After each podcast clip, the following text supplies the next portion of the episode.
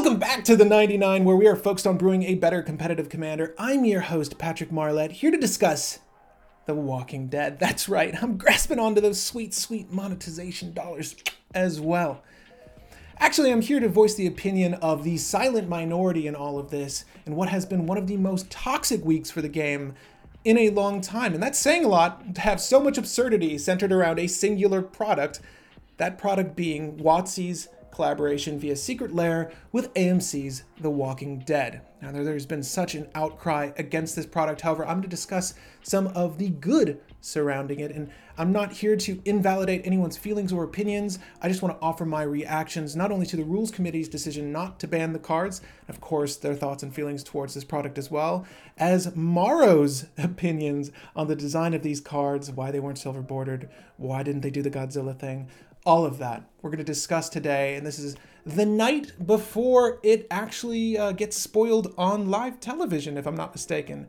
AMC's The Talking Dead is going to bring this up, probably in a short five minute second at the beginning or the end of that video. But either way, it's it's crazy. It's a crazy world. We have legal cards in the world of MTG uh, that are from a different universe. And uh, I guess we're just gonna have to be okay with that. But before we jump into this video, I did want to mention the handful of audience members watching now who are the best supporters of this show, and that is our Patreon group. Guys, if you want to help support the channel directly, the best way to do so is via Patreon. Not only do you get special Discord benefits with the channel to talk directly to us, and I offer more than just my opinions on your decks and your thoughts. I try to address every one of you daily. You guys might know this. So if you're not on the Discord and you are a Patreon member, join but also we play pickup games with our Brew Babies and Brew Crew members. So if you want to see a new deck before it's ever featured on the show or just hang out with the crew, that is also the best way to do so. We usually handle voiceover on Discord. And if you are a member of the Brew Crew, well, guess what? You get to take part in our monthly topicals. And the topic of this month is what keyword do you want to return to MTG? And why? And of course, I extend that same question to you, my lovely audience members. What keywords would you like to see return to the world of MTG? Transmute? Transfigure? Banding? I'd love to know any and all your thoughts in the comment section down below. And if you didn't catch our last week's video discussing the keywords I would like to see return, I'll encourage you to go check that out as well. But after this video. Now, to kickstart this one, we are going to start with the Rules Committee's response to the Walking Dead product. And spoiler alert, they didn't ban it. Uh, they saw no reason to. Now, if you want to read the full responses from the Rules Committee and, of course, Maro's thoughts on the product and the design of it, I will leave links in the description to both of those responses for you. So, one is a link to the Rules Committee's website, and one is a Blogatog page. It's a Tumblr feed that Maro runs to answer any questions regarding the game. So, the issues with the Walking Dead cards as identified by the Rules Committee are the availability of these cards is problematic. The existence of non magic IPs on cards should be discouraged. It's important to note that none of these are considered canonical still. And Negan is a dubious character. That is putting it lightly. Villains, traditionally bad people. Now, why no ban? Why no ban? That is how I've written it on my computer. I'm a five year old and this is a quote from the RC. There's no support in Commander philosophy document for banning these cards. They certainly present no mechanical difficulties, and taken simply as cards, don't come close to fitting any criteria we have for banning. However, as we are always seeking to improve the document, we discussed whether banning these cards could fit under new philosophical criteria and whether using the ban list in this way was appropriate. And basically, to translate that for you, they're saying the emotional disharmony that this has caused is not reason enough to ban these cards. And I agree with that. I think for the most part, there was no reason to ban these cards. And this is a CDH channel. None of these cards pose a threat in a standard game of CDH, and I don't think it's going to pose a threat in a regular game of Commander either. None of these, really. Uh, but we will discuss the cards at the end of this video as well and go over their effects. Of course, if you want to just see them now, you'll likely be able to find them online and or skip to the end of the video and you can just review them yourself. Uh, but you've likely seen all the spoils. Now, why no availability is the next topic. Why no availability? A concern of many players is that these cards would not be widely available, and some countries only available through third party sellers. They worry that this model will be repeated in the future. It will, because the cards are mechanically unique. This is the major problem most folks have. A problem we see with adopting a ban philosophy based on card availability is explaining it down the road. If a year from now someone stumbles across a copy of one of these cards, tries to use it, and discovers that it is banned in Commander, they will ask why. And the explanation is unsatisfactory. People didn't like how they were allocated. One of the calls from the community was that we should ban these cards to send a signal to Wizards of the Coast for a blatantly commercial act. This is the only thing I take issue with in regards to the secret lair drop for The Walking Dead is availability. We'll jump back to this later when we're addressing some of Maro's remarks on the product, its design, and its allocation. But what they're basically saying is don't be petty. Don't commit us to banning cards because you don't like how they're distributed. And that's fair. That makes total sense in my opinion. Don't be petty. Next up, not my magic, IP in Magic. So basically, why are we allowing uh, different intellectual properties into the game? So, some folks simply don't like the idea of The Walking Dead crossing over into Magic, a modern IP breaking an immersion barrier. We understand that feeling.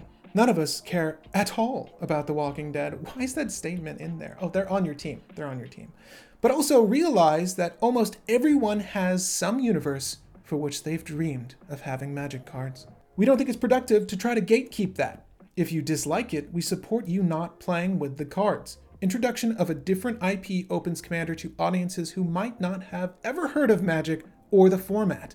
We welcome new friends we haven't met yet. Woo! 100% agree with the RC in regards to intellectual property. Man, right after making that statement that they're on your team, they just shoved their finger right up your butthole. Now, in regards to immersion, I understand that it is everything in Magic. But you know what's even more important than immersion? Tolerance.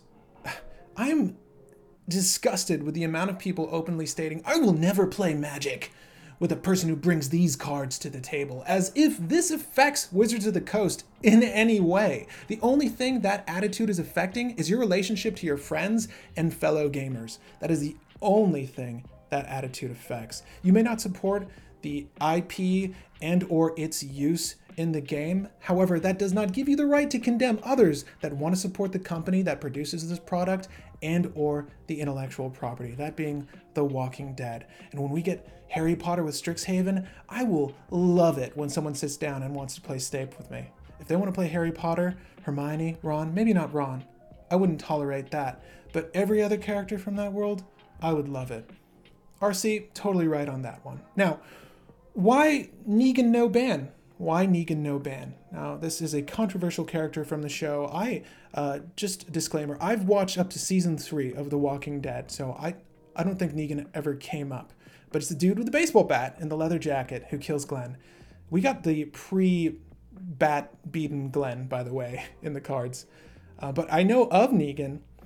We are sympathetic to this and did give this some consideration to banning just that card. We chose not to because Negan is a villain, plain and simple. No one is suggesting that by putting him on a card, he should be idealized any more so than Nicol Bolas or Yawgmoth. Are those two bad people? I assume as much because the statement was made, but if you watch this show, you know I'm more of a Johnny slash metagamer. I'm not a Vorthos player by any means. I don't really care about the flavor of the cards, nor do I care about the story arcs of the characters that exist in any of the given universes in the world of Magic. However, if you are a Vorthos player or you do care about the storylines of the characters in the world of Magic, your feelings are perfectly valid. I totally understand. But remember, in works of fiction, sometimes there are bad characters. You can't go around policing media for the rest of the world. It's never going to work out that way. In regards to this product, I mean, doesn't Jeffrey Dean Morgan play Negan from season seven on? Like, is that where he jumps in? Uh, it's to my understanding he carried that show. So there was no doubt in my mind that they were going to make him one of the playable cards. I mean, that guy is widely popular, and I'm not going to condemn anyone for the, any one of the millions of people that enjoyed that show. Uh, the actor who portrayed Negan on the show, uh, anyone that wants to play Negan as a card. I'm not going to do that. That's just not within my right. You can be disgusted by it. You cannot like it. Don't boot them off your table. You just walk away. Okay? If you're an ethical consumer, don't buy the product. Vote with your dollar. That's how you beat this. If enough people agree with you, this product doesn't sell. And that would suck for uh, for Maro here. So we're moving on from the RC's response. Again, if you want to read the full response, it is in the link in the description. However, everyone's favorite PR person had a few words in regards to the sets.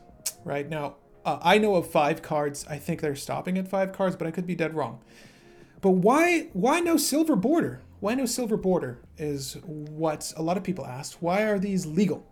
So, silver border means two things. One, it's non-tournament legal, and two, it doesn't do things we can do in black border. At least at the time of printing the cards, magic evolves over time, so silver bordered things can later get promoted into black border. We wanted these cards to be top down designs of the Walking Dead characters that functioned like more normal black bordered cards. Why aren't these silver bordered? They're legal in eternal formats. They're black bordered because they're legal in eternal formats. It's a no brainer. They wanted Commander, all these these legendary creatures, the five of them, they wanted commander players to not only purchase, but brew for and play these cards. That's why they're legal. And no matter what anyone tells you, the legality of a card does impact a player's decision on not only one, purchasing said card, but brewing for it.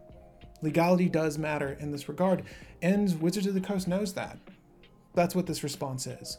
Um, there was no reason they should have made these silver bordered because they wanted the product to sell. And in regards to Secret Lair, as a whole, and it's been going on for more than just this year, but they're printing these cards like it's their only business. And in 2020, direct to consumer, that's kind of where it's at right now. If you don't know, there's a global pandemic happening. And WotC has almost nearly officially moved on to a direct to consumer market approach. And you know what? It's the 21st century. Every business does that. It is of no surprise that they're offering mechanically unique cards, in my opinion, via a direct to consumer approach because they can make a lot of money that way. That's what they're doing. It's a shame it's a shame, but that's what's happening. And they price these cards based off the secondary market. What? And sometimes inflate the price over the secondary market because, you know, it's value added. I can make it foil, I can make it non foil, I get special art. These things are really cool and they're really great for a select number of consumers, but availability on this end does suck for the people that live in regions that aren't going to be able to pick up these secret lair cards, especially if they like The Walking Dead. But it is of no surprise to me that they're doing this, and you shouldn't be shocked that they're doing this. Direct to consumer marketing makes sense for them. That is where the money is. Now, why no Godzilla? Why no Godzilla? And this is in regards to the approach that they took with Ikoria when they printed cards for the set and then they did mirror cards. They don't call it that technically, but essentially they had Godzilla uh, themed cards based off of cards that were in the set. So they kind of do, but not in the way we did them in Ikoria. That exact execution wasn't a good fit for the product. Unlike the Godzilla cards that were distributed inside of booster packs along with the rest of Ikoria, the Walking Dead cards are sold by themselves. That meant we wanted them to maximize their appeal as a box set. Putting extra names on them was aesthetically unattractive. That said, we did build in a way to do backwards versions of the Godzilla skins. If needed, we can print a Magic IP version of these cards with a magic name and creative concept art. We wanted to make sure that these cards were reprintable if needed. if needed. Uh, what that means is if the product sells well, it's needed. They're going to throw this in a box of something if these sell well. It, but the issue there is, and this is another availability issue, is it going to be a topper uh, exclusive in a, if I buy a box of VIP boosters from this next set, do, do I get a chance at one out of 30 to see this particular card? It's likely not going to be in a regular standard set of cards like what they did with Fetch Lands, the Expeditions. It, it's absurd what they're doing with this product, but they know it sells and they will repeat doing this. Uh, so that's an entirely separate problem. The reprints, they're pulling a reverse Godzilla here essentially. So they're stating that these cards can be reprinted, but uh, likely not, and likely not for a while. If needed, though. If needed, they will certainly reprint these cards, but the reverse Godzilla approach, not everyone's favorite thing. I think that if they did promise this in a set forthcoming, like this year or the beginning of next year, that would have curbed some of this anger towards this product.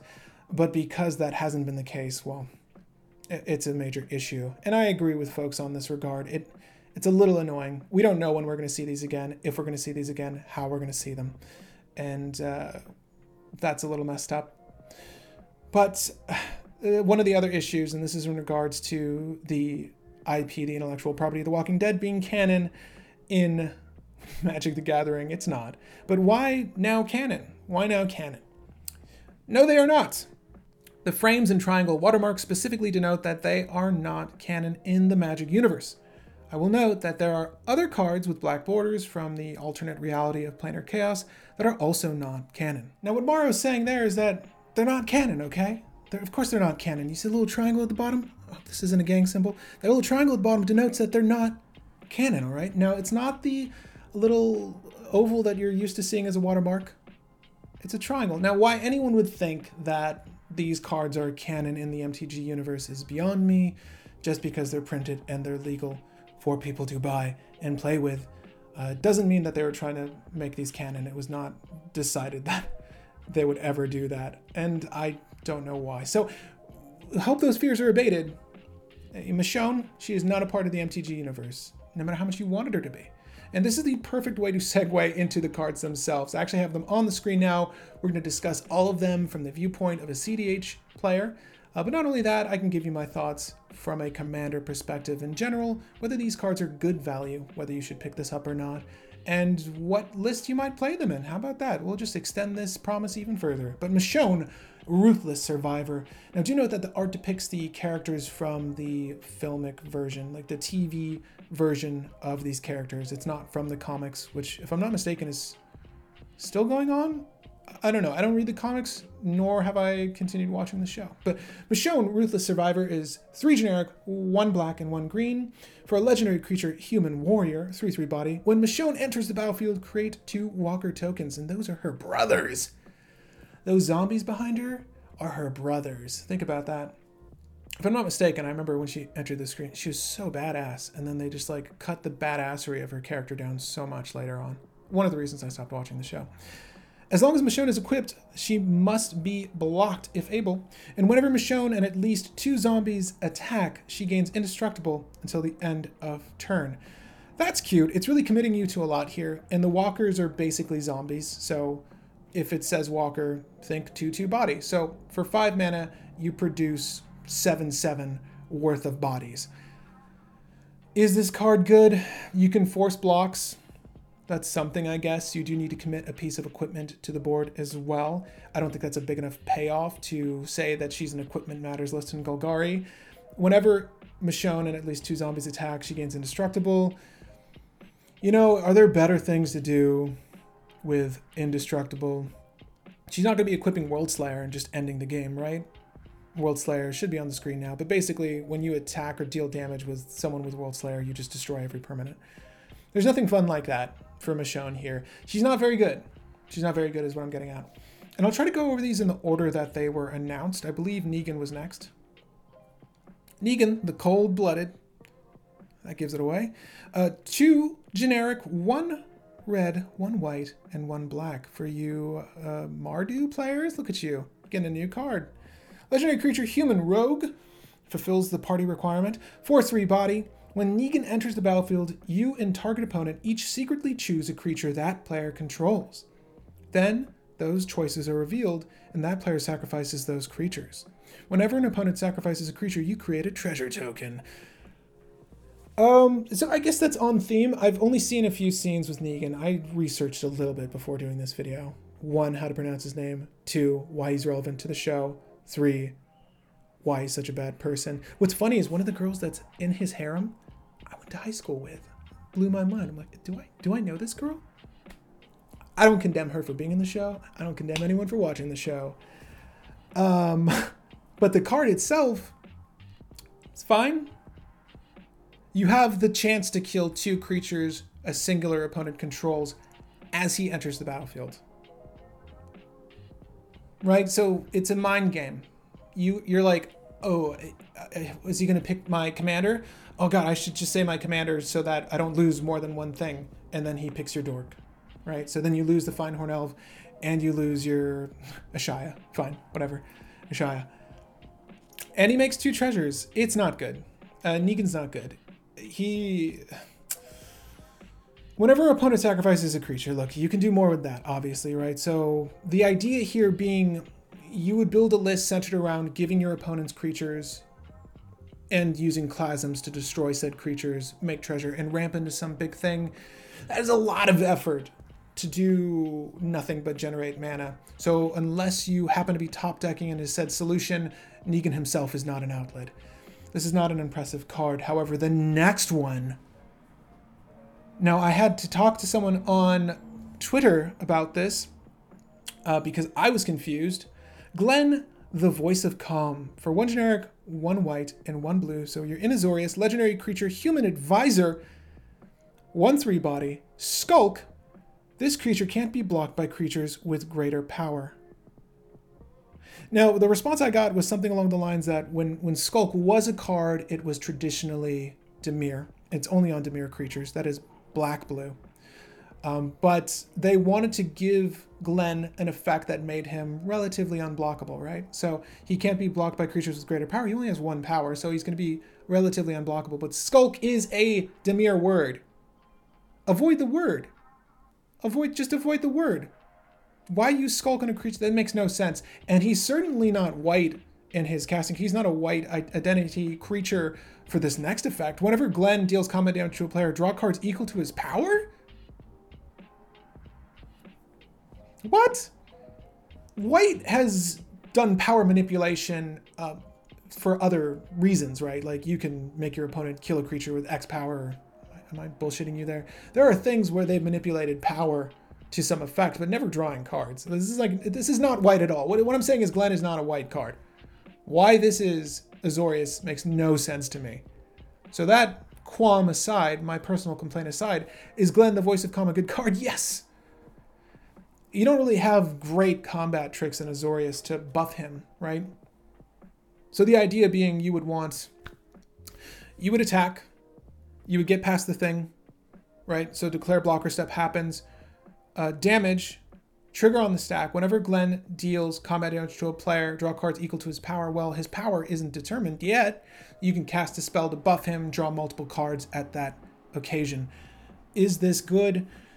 Yes, but Azorius really doesn't have the support for that. However, a draw engine like that at 3 CMC and a great color for control, like the amount of stacks you get from white, the amount of stupid counterspells you get from blue, the only color with viable counterspells, the best interaction in the game.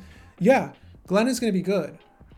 Glenn is the best of these commanders, potential commanders.